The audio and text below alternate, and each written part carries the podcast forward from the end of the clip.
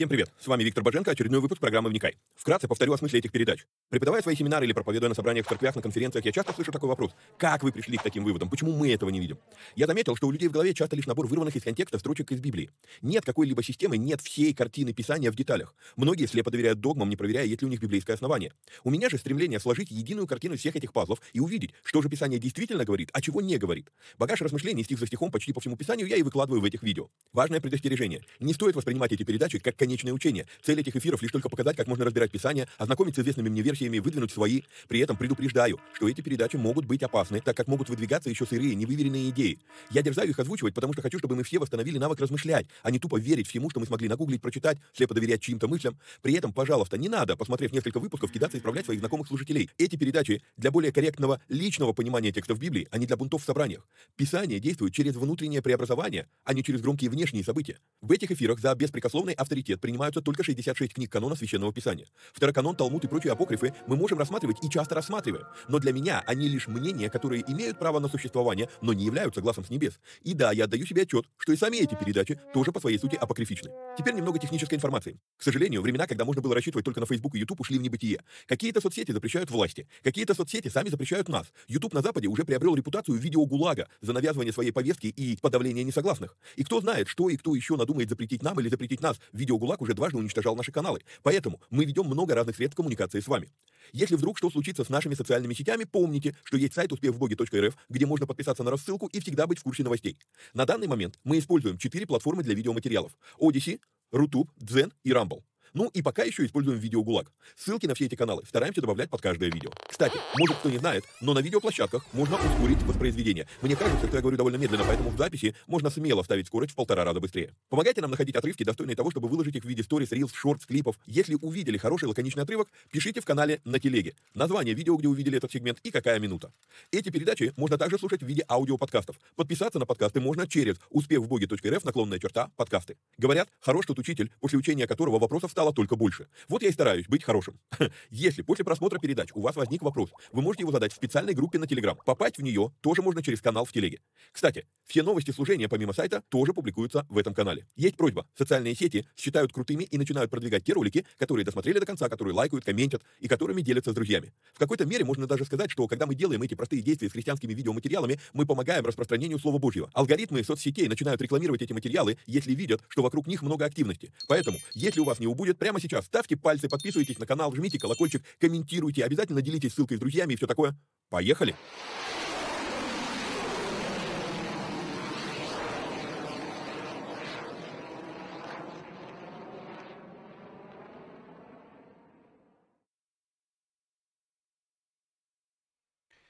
Поехали! Товмиот. Привет всем отважным вникателям и вникая зависимым. Напоминаю сразу, что если вам нравится то, что мы делаем, и у вас есть такая возможность, то нужно поддержать эти эфиры материально. Сделать это можно переводом по номеру плюс 7 999 832 0283 огромное спасибо всем тем, кто уже это делает. Собственно, благодаря вам эти эфиры и продолжают существовать. Если вы находитесь за пределами Российской Федерации и на вас не работают, ну, у вас не работают переводы по а, номеру телефона, то проходите вот в этот вот телеграм-канал по QR-коду, а, находите меня там, пишите в личку, и мы будем решать, что можно сделать, а, как можно поддержать наши эфиры. Вот, а помимо этого, напоминаю, что работает платный канал Боженко Премиум, в котором мы выкладываем переводы проповедей нашего любимого епископа Тиди. Переводы выкладываем раз в две недели, но зато полную версию проповеди выкладываем уже вот сейчас переводы этого, ну, проповеди этого года. Помимо этого, с участниками этой группы у нас более плотное общение. Если вы задаете там мне вопрос, то я стараюсь приоритетно найти время, выделить время на то, чтобы ответить на вопрос и стараюсь отвечать более развернуто, чем обычно. Ну и, естественно, эти ответы вот не попадают а, в выпуске, где мы отвечаем на ваши вопросы. Вот, попасть в этот канал можно по ссылке, которая у вас сейчас на экране, успехвбоге.рф, наклонная черта, премиум. В этом канале есть две недели пробного а, периода, можете зайти, зарегистрироваться, бесплатно там побыть и посмотреть. Если нравится, останетесь, не нравится, выйдете. Если решили выходить, опять же напишите в личку, чтобы я скинул вам инструкцию, как выйти так, чтобы бот знал, что вы ушли и не списывал с вас деньги. Потому что не всех людей, а, когда вы выходите из группы, почему-то не всех людей бот видит, что вы вышли. А, пара человек жаловались, что с них были списания. Вот приходилось разруливать. А, что еще? А, обещал озвучивать, куда я когда еду, потому что как бы не все люди смотрят эти передачи, некоторые люди слушают эти передачи. Значит, 27-28 октября а, в Москве состоится семинар «Деньги по-библейски». Телефон для регистрации плюс 7 951 031 0012. Вот. А после этого у меня будет мероприятие в Красноярске в рамках библейской школы. Я буду преподавать два модуля сразу, деньги по-библейски, но мероприятие закрытое, поэтому регистрация не а, предусмотрена. С 13 по 19 ноября. То есть это только для участников, для учеников библейской школы. Вот. Ну и а, после этого будет еще молодежная конференция в городе Владимир. Конференция называется Deadline 23. А, телефон для справок плюс 7 930 741 80 71. Конференция будет 1-2 декабря. Я один из участников этой а, конференции. Вот, теперь все вроде как объявил. А, поехали, собственно, к текстам. Значит, а, тексты у нас сегодня а, книга Иова. Мы уверенно движемся к завершению этой книги, и мы с вами находимся в ответе Бога Иову. Ну, говорили о том, что ответом это назвать нельзя, потому что на вопросы Иова о причинах его страдания Бог не ответит вообще. А, с другой стороны, Бог отвечает Иову вопросами. Он задает ему вопросы. И в прошлом выпуске я говорил, что а, подсчитали, что вроде как 111 вопросов Иов задает Богу, и то ли 66, то ли 77 вопросов Бог задает... А, нет, 111 вопросов Иов задает Богу, вот, и то ли 66, то ли 77 вопросов Бог задает Иову, и ни на один из этих вопросов Иов тоже не ответил. Он, он не смог. Бог-то мог бы ответить Иову, но не стал, а Иов не смог. Вот, это мы с вами разбирали в прошлом выпуске. А теперь а, и остановились на 40 глава 9 стих, тогда и я признаю, что десница твоя может спасать тебя. Говорили с вами о том, что а, концепция спасения в том виде, в котором ее знает современная церковь, она все-таки выработана уже за историю существования церкви. Плохо это или хорошо? Ну, я не думаю, что это плохо. Другой вопрос, что, ну, там некоторые вещи мы, мне кажется, они надуманы. Ну вот. А, но, однако, в целом, именно в библейские времена, когда писались а, библейские книги, а, слово спасение, оно все-таки больше касалось именно этой жизни, а не вечности. Говорили об этом с вами в прошлом выпуске. И остановились с вами на 10 стихе. Вот бегемот, которого я создал, как и тебя, он ест траву, как волк. Вот его сила в чреслах его, и крепость его в мускулах чрева его, поворачивает хвостом своим, как кедром. Жилы же на бедрах его переплетены, ноги у него, как медные кости, а, как медные трубы, кости у него, как железные прутья. Это верх путей Божьих. Только сотворивший его может приблизить к нему меч свой. Горы приносят ему пищу, и там все звери полевые играют. Он ложится под тенистыми деревьями, под кровом тростника и в болотах. Тенистые дерева покрывают его своей тенью, ивы при ручьях окружают его. Вот он пьет из реки и не торопится, остается спокоен, хотя бы и Иордан устремился к рту его. Возьмет ли кто его в глазах его и проколет ли ему нос багром? На этом заканчивается речь про э, бегемота. И здесь есть несколько нюансов, которые вот я все прочитал, что здесь сказано про него. Теперь я хочу к некоторым нюансам вернуться. И прежде всего, если помните, в прошлом выпуске мы с вами разбирали, что э, от того, кто читает, зависит, с какой интонацией мы читаем. Да, то есть э, не, не, не, воспримите это как негативное что-то, но все-таки, э, когда мы читаем, вот, вот, допустим, в данном случае слова Бога, да, то каждый человек фантазирует сам себе э, интонацию, с которой Бог это говорит, в зависимости от того, какая у него картина Бога в голове. Вот.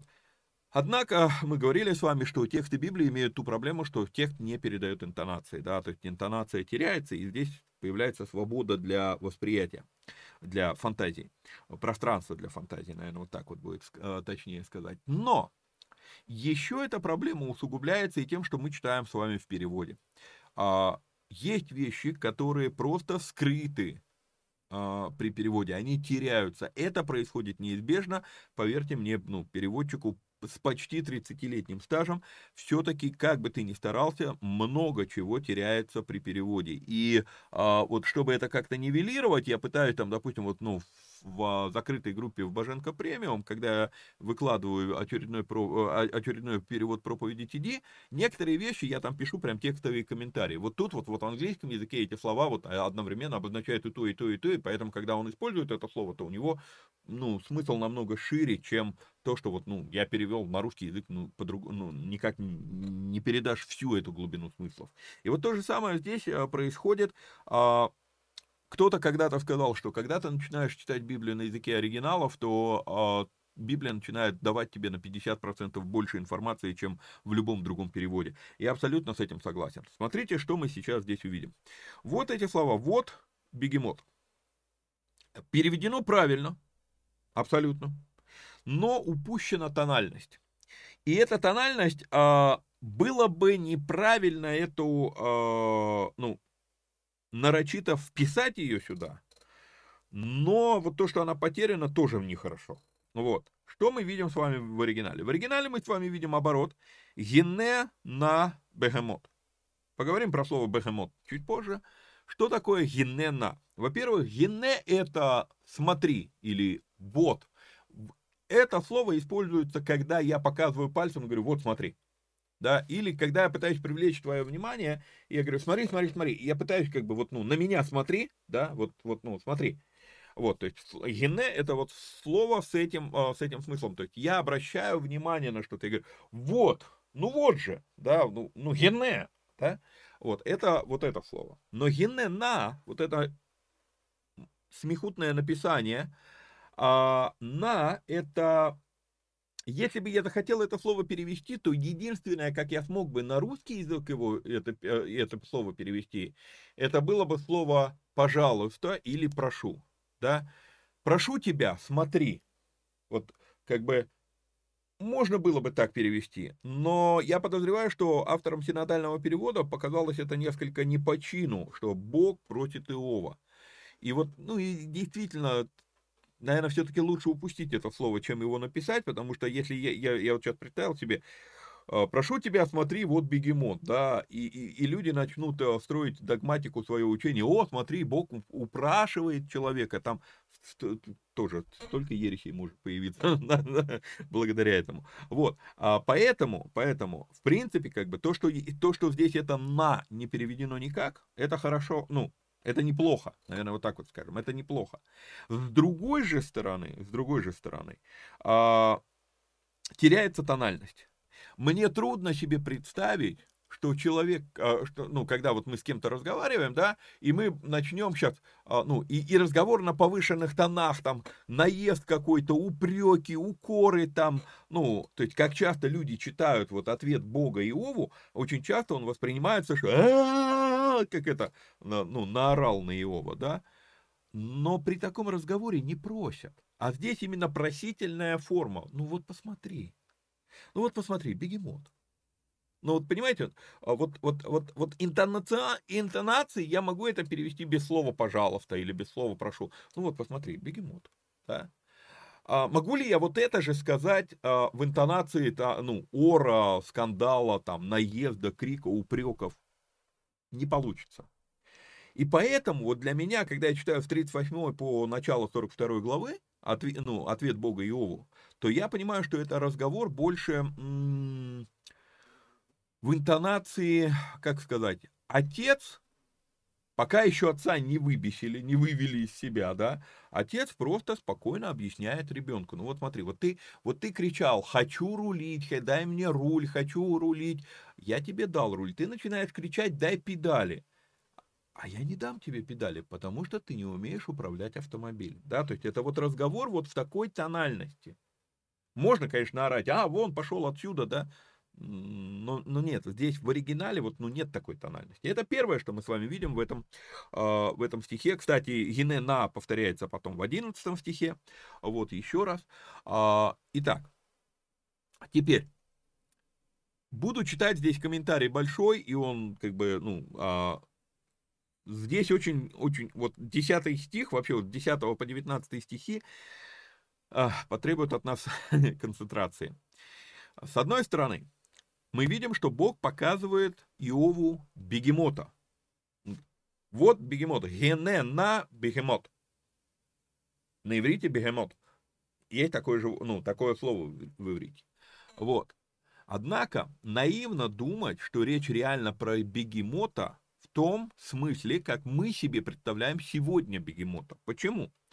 Потому что, когда Бог потом начинает обращать внимание Иова на некоторые детали тела бегемота, что-то не клеится, а, не стыкуется с современным бегемотом. При вникательном прочтении Библии мы вынуждены прийти к выводу, что ну, это явно не про бегемота речь. Ну, того, кого мы сегодня называем бегемотом. Например, мы с вами читаем в 12 стихе. Поворачивает так, сейчас, секундочку, весь стих выделим, поворачивает хвостом своим, как кедром. Покажу вам хвост бегемота. Причем покажу, э, так, покажу вам хвост бегемота. Сейчас, секундочку, а что такое? Так, подождите. А, а, вот. Вот. Хвост бегемота в действии, как говорится. А, вы сейчас увидите крупным планом, да, а, что делает бегемот хвостом. Это не похоже на поворачивает кедром. Когда у бегемота наступает время а, выдать на гора результаты своей жизнедеятельности, то он вот так вот начинает им как пропеллером махать и раскидывать результаты или отходы своей жизнедеятельности по всей округе. Зачем это делается, там можно по-разному обсуждать, вот. но факт в том, что ну, на кедр это никак не похоже. Вот ну никак не похоже. А, вот вам картинка хвост бегемота, статичная картинка в увеличенном вот формате, да, ну, где тут кедр? Я не вижу здесь кедра. Вот. А, поворачивает хвостом своим, как кедром, жилы же на бедрах его переплетены, ноги у него, как медные трубы, Кости у него, как железные прутья. Так. Любопытно. Так что же это такое за слово бегемот? И вот тут вот я вдруг открываю словарь. И в словаре, сейчас я, а, секундочку. А, еще один нюанс, да, что, что неправильно. А, он ест траву как вол. Ну да, современные бегемоты, конечно, траву жуют, но вообще-то бегемоты хищники. Вот. А жилы на бедрах его переплетены.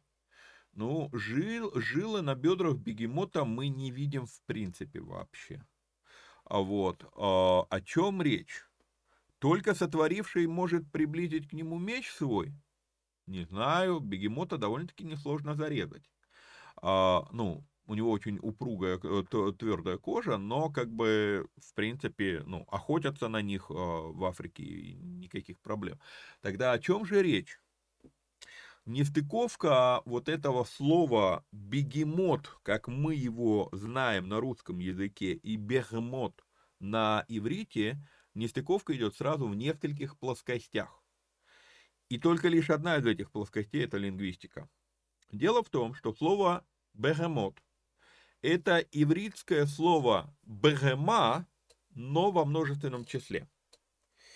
И вот тут вот сейчас сначала я вас запутаю, а потом попытаю, ну, надеюсь, получится объяснить, ну, вернее, привести примеры из русского языка, и вы увидите, что мы сами постоянно этим пользуемся. Слово «бегема» – это слово в единственном числе но оно никогда не применяется к одному животному, оно применяется всегда к множеству разных видов животных. Очень похожее есть слово в русском языке, и оно является переводом слова «бегема», это слово «скот». Задумайтесь, когда мы используем слово «скот», он выращивает скот. А, он выращивает одно животное? Нет, он выра... если мы хотим сказать одно животное, то мы, мы, мы бы с вами сказали, он выращивает скотину. Да, а когда мы говорим скот, то это обозначает много разных видов животных. Так, любопытно. А вот. Но теперь, вот слово бехема – это скот в единственном числе, но применимо всегда к большому количеству животных. А, а слово бегемот, покажу вам это слово, вот оно, выделю вам его. И сейчас даже мышкой а, покажу. Смотрите, вот буква ва в тав, вот эти две буквы последние, на конце слова, они являются окончанием множественного числа в иврите. И получается, бегема это слово в единственном числе, применимо к, много, к множеству животных. Но когда у этого слова появляется окончание а, множественного числа, это слово становится применимо к одному животному, к единственному числу. Ну, ну и опять же, ну вот в русском языке у нас не, меня, не, не так идет окончание, но нечто похожее. Смотрите, скотина, да, скот, это слово в единственном числе мужского рода, ко множеству животных применимо одновременно, да, то есть, когда я говорю, он выращивает скот, то есть, это обозначает, что он там, ну, у него скотный двор, он там много чего выращивает. Теперь, если я говорю, еще раз, слово скот, ну, единственное число, мужской род, но применимо ко множеству животных, если я беру слово скотина, оно в единственном числе, но вдруг оно становится женского рода, но при этом а это не обозначает, что я говорю про самку. Я могу говорить и про самца. Увидели? И мы пользуемся так в русском языке вообще без проблем. А, другой пример. Слово «учитель» мужского рода. Но большинство учителей женщины. И хотя у нас есть слово «учительница», да, но очень часто мы говорим, ну, нам учитель сказал. И, а, учитель, а учитель у нас женщина. То есть, ну, это запросто, ну, если мы говорим в школе. Или я пойду к врачу, слово врач мужского рода, ты приходишь, э, врач женщина, э, и вот тут возникает момент. То есть, как мне про нее рассказывать? Если я скажу врачиха, вроде женского рода слова, да, но оно ругательное, ну, оно как бы, ну, не, как сказать, не очень учтивое слово, да, вот, то есть, и поэтому, если я хочу хорошо отозваться, то я скажу врач хотя это была женщина, да, то есть у нас в русском языке это то же самое. Или, ну, такая же путаница есть. Или, допустим, ты приходишь в магазин, и ты видишь ценник а, яйцо куриное, ты когда-нибудь в магазине покупал яйцо куриное одна штука? Ты покупаешь 10 штук, ты покупаешь 15, 20, 30, там, ну, какие лотки бывают, да? Вот. Но мы не, ну, а, а ценник на яйцо одно, а покупаем мы яйца. Но, но, но ценник всегда яйцо куриное, да? Вот. Или, э, когда охотник говорит, я пойду на медведя. Обозначает ли это, что он одним медведем а, а, ограничится? Да? Или, ну окей, там один человек может быть одним-то медведем и ограничится. А когда толпа охотников идет охотиться, да? Вы, вы куда? Мы охотятся на кого? На медведя. В принципе, ну, то нужно было бы сказать на медведей. Но мы говорим на медведя. Или а, э, ловить лосося. У нас, мы, мы даже, ну, слово сказать, ловить лососей, оно, я даже не уверен, что это грамотно с точки зрения русского языка. Мы говорим ловить лосося. Ты на одном остановишься? Нет. То есть вот в русском языке такие вещи а, тоже есть, и мы ими пользуемся, мы даже не обращаем на их внимания. Так вот, слово бегема это слово в единственном числе, это исходная форма этого слова. Но когда у него появляются вот эти две буквы окончания вав-тав, бехемот появляется слово, и оно начинает жить отдельно от своего корневого слова бехема, то есть оно начинает, оно приобретает свой собственный смысл. Бехемот используется именно в адрес какого-то необычного, не, ну, чаще всего необычного по размерам, очень большого животного, огромного животного. Окей? Вот. И поэтому я пишу дальше в, в, в своем э, комментарии. Гене, гене на бегемот, да, вот этот оборот, когда Бог говорит, он реально показывает Иову какое-то огромное животное, но какое, мы до конца не знаем. И вот когда я смотрю это же слово, допустим, я его открываю в словаре, и, кстати, большинство комментариев говорят то же самое, то я в словаре читаю, что слово бегемот, оно обозначает, скорее всего, вымершего динозавра, диплодока или брахиозавра, хотя точное значение этого слова неизвестно. Вот я вам сейчас прочитал словарную статью. И вот тут вот теперь, вот тут вот, если мы поговорим с вами про диплодока или про брахиозавра, на экране брахиозавр, то да, действительно. Во-первых, мы знаем, что они питались растительностью. Предполагается, что они ели вроде как с а, деревьев. Мы до конца не знаем. Это отдельный разговор, сейчас поясню. А, вот. Но предполагается, вот, ну зачем такая длинная шея? Ну, наверное, там вот в рамках теории эволюции, что борьба за выживание, отдельный разговор, там Вот на земле оказалось мало, а, мало а, травы и листьев, поэтому у них выросла шея, чтобы они могли есть сверху, а, с вершин деревьев. Пока у них росла бы такая шея в рамках теории эволюции, они бы все сдохли с голоду. Ну вот, прежде всего начнем с этого. А во-вторых, никто не задается вопросом, но почему параллельно с ними существовала куча мелких животных, и, у них, и им хватало травы, да, то есть, ну, это, ну, там, э, когда мы говорим с вами про археологию, про, древне, про древних животных, там очень много фантазий, я вам сейчас даже покажу фотку об этом. Но, что мы с вами здесь вот видим в рамках э, этого текста? В рамках этого текста мы с вами видим, во-первых, ест траву как вол, похоже. Сила в чреслах его, похоже. Крепость в мускулах чрева его? Да, похоже. Поворачивает хвостом своим, как кедром? Похоже. Жилы на, на бедрах его переплетены? Похоже. Ноги у него, как, э, как трубы медные? Похоже. Кости у него, как железные прутья? Похоже. Э, это верх путей Божьих, только сотворивший его может приблизить к нему меч свой? Похоже. Горы приносят ему пищу, и там все звери полевые играют? Похоже. Ложится под тенистыми деревьями и под, покров, э, и под кровом тростника и в болотах? Похоже. И так далее, и так далее. Про то, как он пьет из реки, будем еще отдельно с вами разговаривать. То есть все похоже. Либо, либо, это был, э, это был у нас э, брахиозавр. Вот вам, пожалуйста, диплодок. Действительно, похоже, что, ну, похоже на правду. Все то же самое мы можем сказать, что ну, распространяется, применимо. Вот, теперь то, что я вам обещал показать, что э, насколько это все фантазия, ну, близко к фантазии. То есть мы знаем только, исходя из останков, которые существуют, вот здесь вам показано брахиозавр, да, вот заметьте, что все, что черным нарисовано, это все выдумано. Мы не знаем в точности, как выглядели эти животные.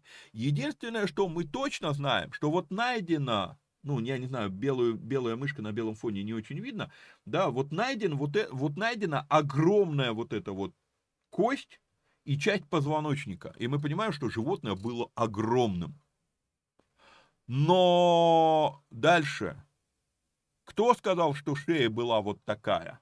Ну, только вот тот факт, что найдены вот эти два кусочка кости – Судя по структуре этой кости, она действительно шейный позвоноч, э, позвоночник, да, и вот они пытаются теперь прикинуть, э, ну, археологи, да, но если вот этот позвонок был вот такого размера, то, наверное, вот тут вот были еще позвонки, то есть пытаются вывести э, дедукции из того, что есть, пытаются построить упущенные звенья. И вот по брахиозавру у вас на экране все остатки, которые найдены, вот то они помечены здесь цветом. Все остальное, все черное, это уже выдумано. Да? Как, мог, как могло ходить животное вот э, с, тако, с, такой, с такой формой тела, если у него вот такая длинная шея? Да? Шею мы такую выстраиваем из-за того, что тут такие шейные позвонки.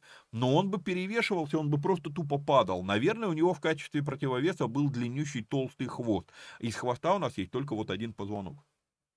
Вот, поэтому тут надо понимать, что тут тоже много, ну, археология это вообще, э, ну, а, попытка выдать фантастику за науку. Вот. А, я имею в виду, вот, э, ну, там, археология динозавров. Я не знаю, как это правильно называется, да, вот, но а, это все-таки наукой в техническом смысле этого слова ее назвать нельзя. Вот. Поехали дальше. Так, это мы разобрали, возвращаемся в текст. Картинки я вам показал. Все, возвращаемся в текст. Вот, а, но если, если мы с вами принимаем ту картинку, которая у нас есть на диплодока или брахиозавра, то очень даже похоже. Очень даже похоже. Вот, и поэтому а, вот именно в таком написании, как это здесь в Писании а, э, ну, написано, вроде как все верно. Почему мы вынуждены гадать? А потому что, вот смотрите, беру это слово бегемот, открывается словарь, я беру инструмент изучения WordStudy, и оказывается, что вот именно в таком наклонении бехемот, это слово в Библии всего вообще один раз упомянуто, и нам не от чего отталкиваться, что это за животное Бог показал Иову. Нам не с чем сравнить. Теперь идем с вами дальше. Мы уже в прошлом выпуске говорили про единорогов, да. А теперь поговорили, что оказывается бегемот, оказывается это, возможно, брахиозавр или диплодок. Вот. А, читаем а, дальше.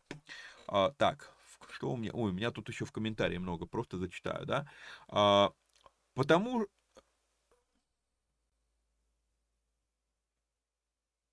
вот еще какой любопытный момент. Стоит ли нам, ну как бы, так ли легко нам принять, что Бог реально показал брахиозавра или диплодока Иову?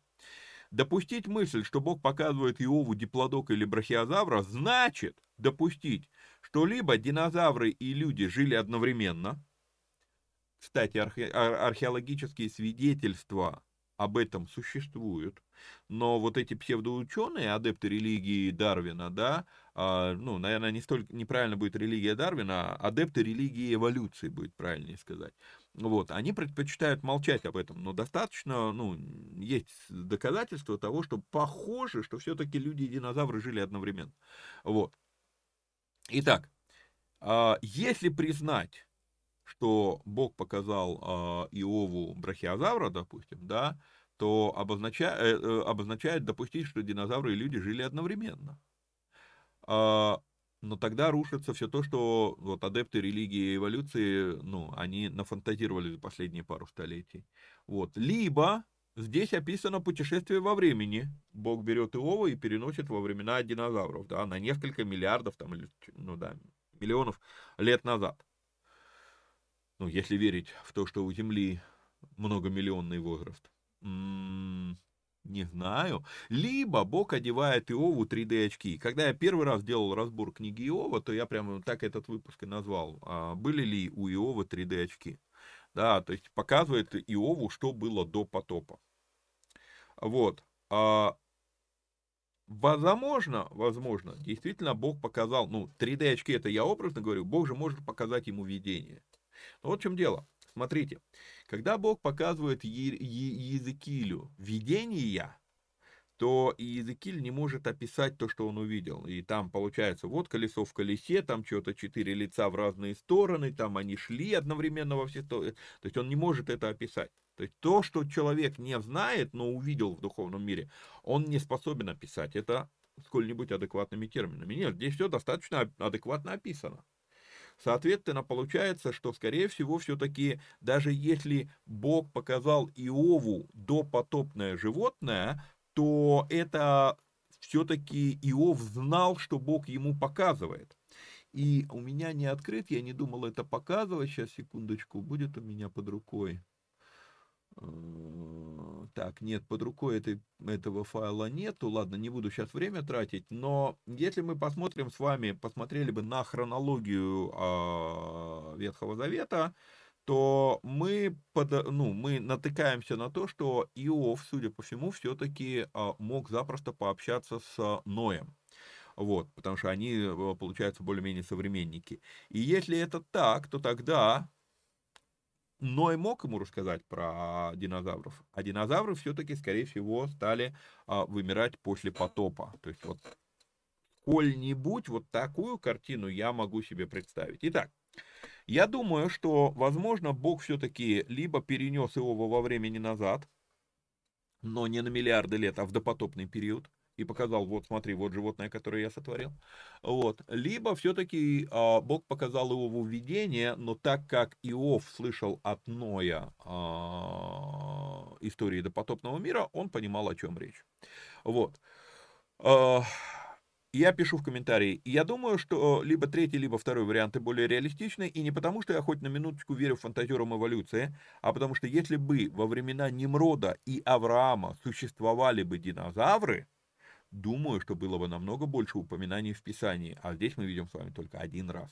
То есть все-таки вот, скорее всего, Бог либо переносит Иова в видении, переносит его, ну, путешествие во времени, да, в допотопный период показывает, вот смотри, вот животное, либо все-таки а, мы с вами видим, а, ну, что Бог показывает Иову видение, но это видение, оно а, ну, имело ту, реферальную точку, то есть Иов мог объяснить, что он видит, скорее всего, потому что он общался с а, Ноем. Это единственное, как я могу объяснить то, что здесь происходит.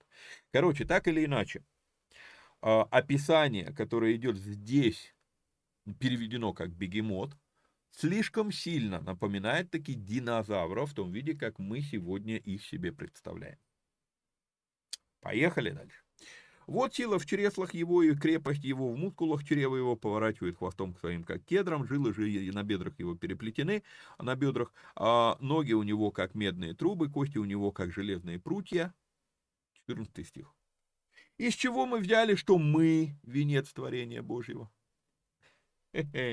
А вот здесь сказано, что динозавр, ну, окей, бегемот, верх путей Божьих, верх путей Божьих, хм, вверх, выше некуда, да?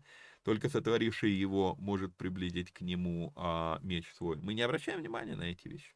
А вот, но так написано, вот, бегемот этот, верх путей Божьих. Вот, дальше 18 стих. Вот он пьет из реки и не торопится. И вот тут вот опять покажу нам эту картинку, да, очень-очень такая, а я так нашел картинку. Я хочу, чтобы мы с вами обратили внимание, еще раз, вот он этот текст, да, что он пьет из реки и не торопится, остается спокоен, хотя бы Иордан устремился к рту его. Я хочу, чтобы мы с вами кое на что обратили внимание.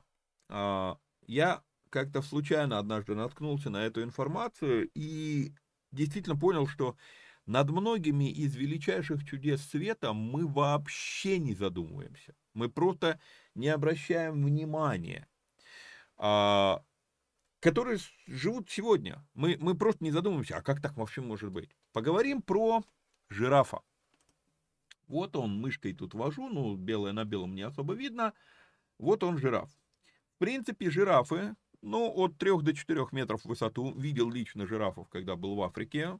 Очень красивое, очень интересное животное. Причем мы довольно-таки рядом, ну, там, не знаю, метров 10, наверное, от нас стоял жираф. И действительно, именно самец такой высокий. Вот. Но дело вот в чем. Кстати, вот тут вот есть человек для сравнения.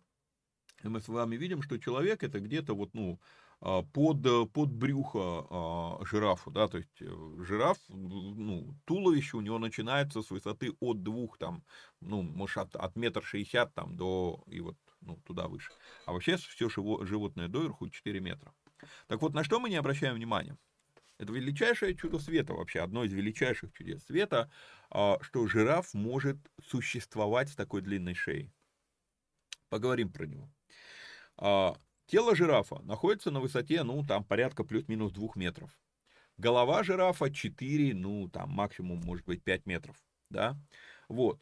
А, но просто поймите, вот когда а, у тебя между телом и головой 2 метра высоты, это не как у нас, вот я весь метр девяносто два, ну, как бы, это вот пяток, но у меня сердце на высоте, там, я не знаю, метр шестьдесят, метр семьдесят. И поэтому прокачать кровь в голову это всего 20 сантиметров. Вы представляете, что требуется от сердца, чтобы поднять кровь в голову жирафу? Разница между, между э, э, тем, где находится сердце и голова, 2-2,5 метра. То есть, какое давление должно создавать сердце, какой силы должно быть сердце, чтобы прокачать кровь на эту высоту? Плюс 2 метра. А, но это мы еще можем себе представить. Проблема начинается в другом. Вы представьте себе, что жирафу надо попить. Получается, что с высоты 4 метра голова опускается не на уровень сердца, а на 2 метра ниже сердца. Что в этот момент должно произойти, чтобы, ну, понимаете, по законам физики, когда сердце, вот оно, оно привыкло качать на высоту плюс 2, и если оно качнет сейчас кровь в голову, а голова на, на высоте минус 2, то вся кровь должна хлынуть из ушей и глаз и, и ноздрей жирафа. То есть, ну, ее просто выплеснет всю. Ну, то есть, сильнейший поток. А, ну, по законам, вот если смотреть по законам физики, так, ну, так не может быть. Но, однако, это животное живет. Ну, вот. И при этом еще и, ну, понимаете, вот, ну, вообще, как бы, вот, реально, он должен умирать каждый раз, когда захотел попить. Нет, ничего, нормально.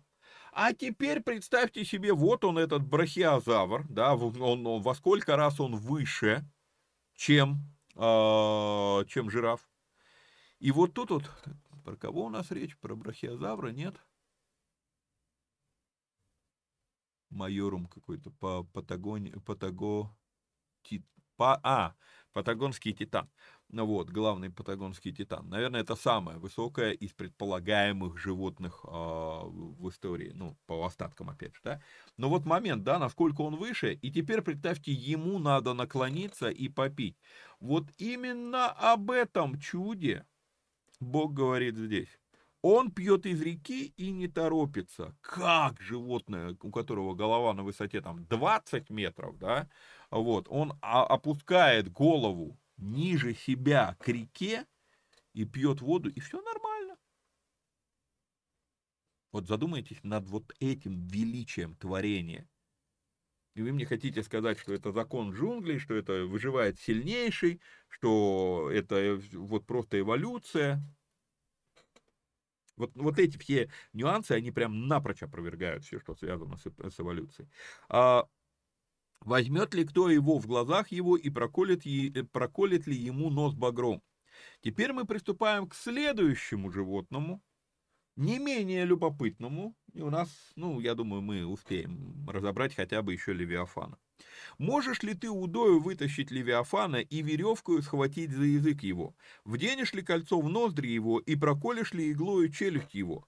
Будет ли он много умолять тебя и будет ли говорить с тобою кротко? Сделает ли договор с тобою и возьмешь ли его навсегда себе в рабы? Станешь ли забавляться им, как птичку, и свяжешь ли его для девочек своих?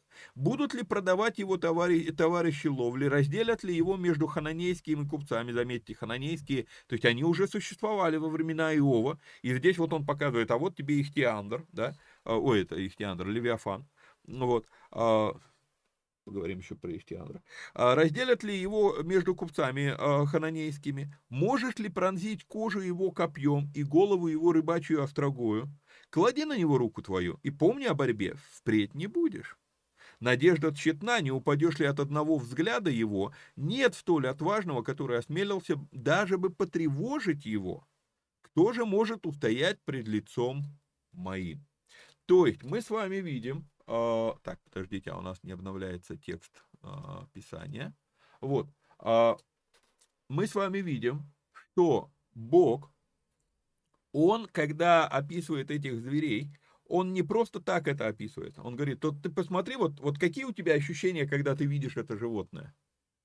А теперь, а я создал это животное, так можешь ли ты устоять пред моим лицом? Ты хотел, чтобы я пришел, но если я приду, вот, ну, вот реально я приду, что с тобой будет? То есть Бог показывает на, на уровне сравнений просто со своим творением. Увидите это. А теперь вернемся, то есть я все это прочитал про Левиафана, но нам же надо с Левиафаном-то разобраться. Вот. Итак, а, страннейшее слово Левиафан. А, так, где оно у меня тут? Вот оно, ле, ле, левиатан. А, это слово встречается в Ветхом Завете шесть раз в пяти стихах. И вот тут вот любопытнейшая вещь. Все шесть раз это слово упоминается в неисторических книгах.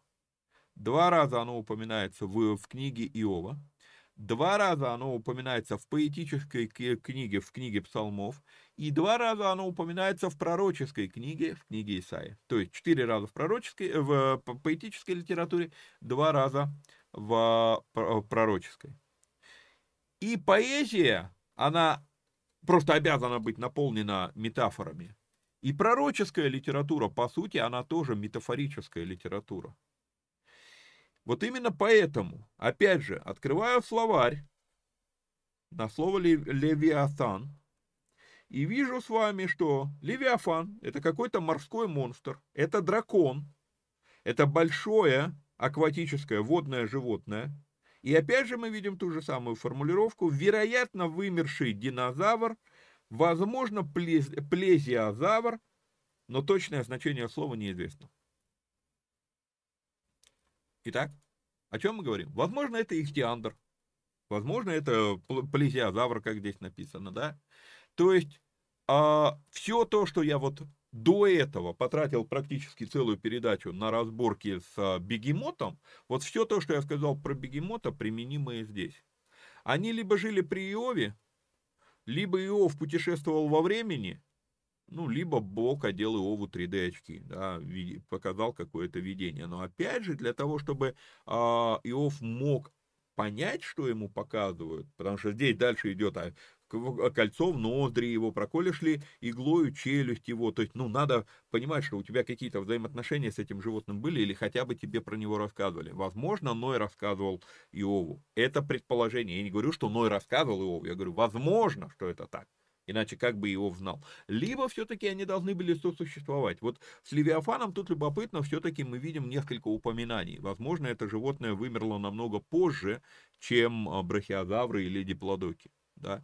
Но факт остается фактом, что ну, каких животных Бог показывает Иову, э, ну никак не получается разница в миллионы, в десятки, в сотни миллионов лет между динозаврами и людьми. Вот как-то никак не получается, никак не стыкуется. Сделает ли он договор с тобой? Возьмешь ли его, вот любопытное слово, навсегда себе в рабы? То есть можно с ним чего-то еще сделать, да, но навсегда не получится. И мне это напоминает, что а, ну, некоторых животных мы сегодня можем то же самое сделать, да, то есть, в принципе, если ты видишь котенка льва, ну, пока он маленький, его можно, конечно, домой взять, но что ты будешь с ним делать потом, когда он вырастет? Вот. И вот тут вот момент, то есть пока он маленький, там его надо кормить, там что-то случилось с его матерью, да, его надо кормить, ты что-то еще можешь сделать. А потом, ну, уже Сорян, я люблю эту шутку, расскажу все-таки ее, как это, ну, я не помню точно, как она звучит, но что-то типа, девочка просит папу, папу, давай, папа, давай возьмем котенка домой, а папа говорит, он будет гадить по углам. Девочка говорит, а давай возьмем львенка домой.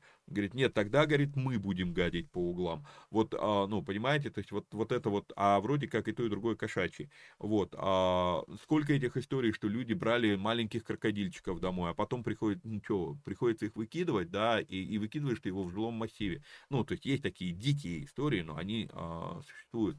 Вот, то есть а, на какое-то время ты что-то еще можешь с ним делать, но вот с этим ихтиандром, с этим а, плезиозавром, да, но возьмешь ли ты его навсегда себе в рабы?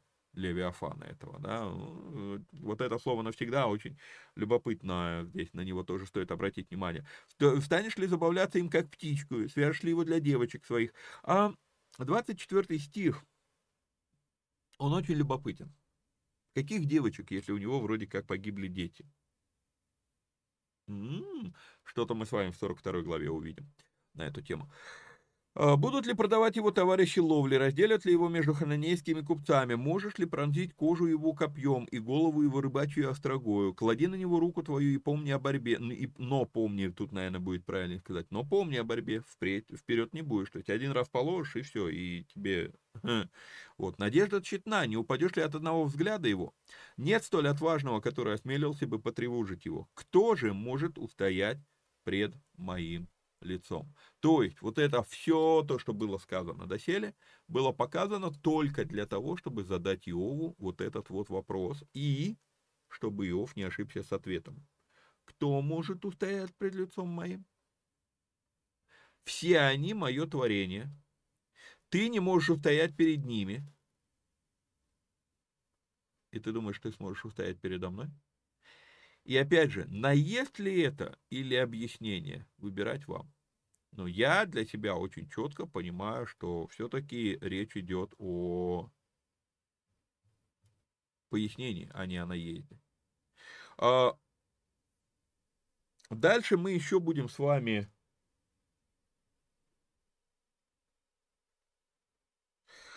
Не, ну тут много. Давайте мы, наверное, на сегодня здесь остановимся на втором стихе. Мы не закончили с Ихтиандром, мы не закончили с Левиафаном, а мы с ним продолжим, но мы уже в 41 главе, и это, ура, предпоследняя глава Иова. Скоро мы эту книгу закончим. Все, на этом на сегодня а, будем сворачиваться. Напоминаю, что надо подписаться, лайкнуть, прокомментировать, поделиться ссылкой с друзьями. Ну и если есть такая возможность, то нужно поддержать эти эфиры материально. А так, до следующей встречи. Вникайте самостоятельно. Всех вам благ и благословений. Пока-пока.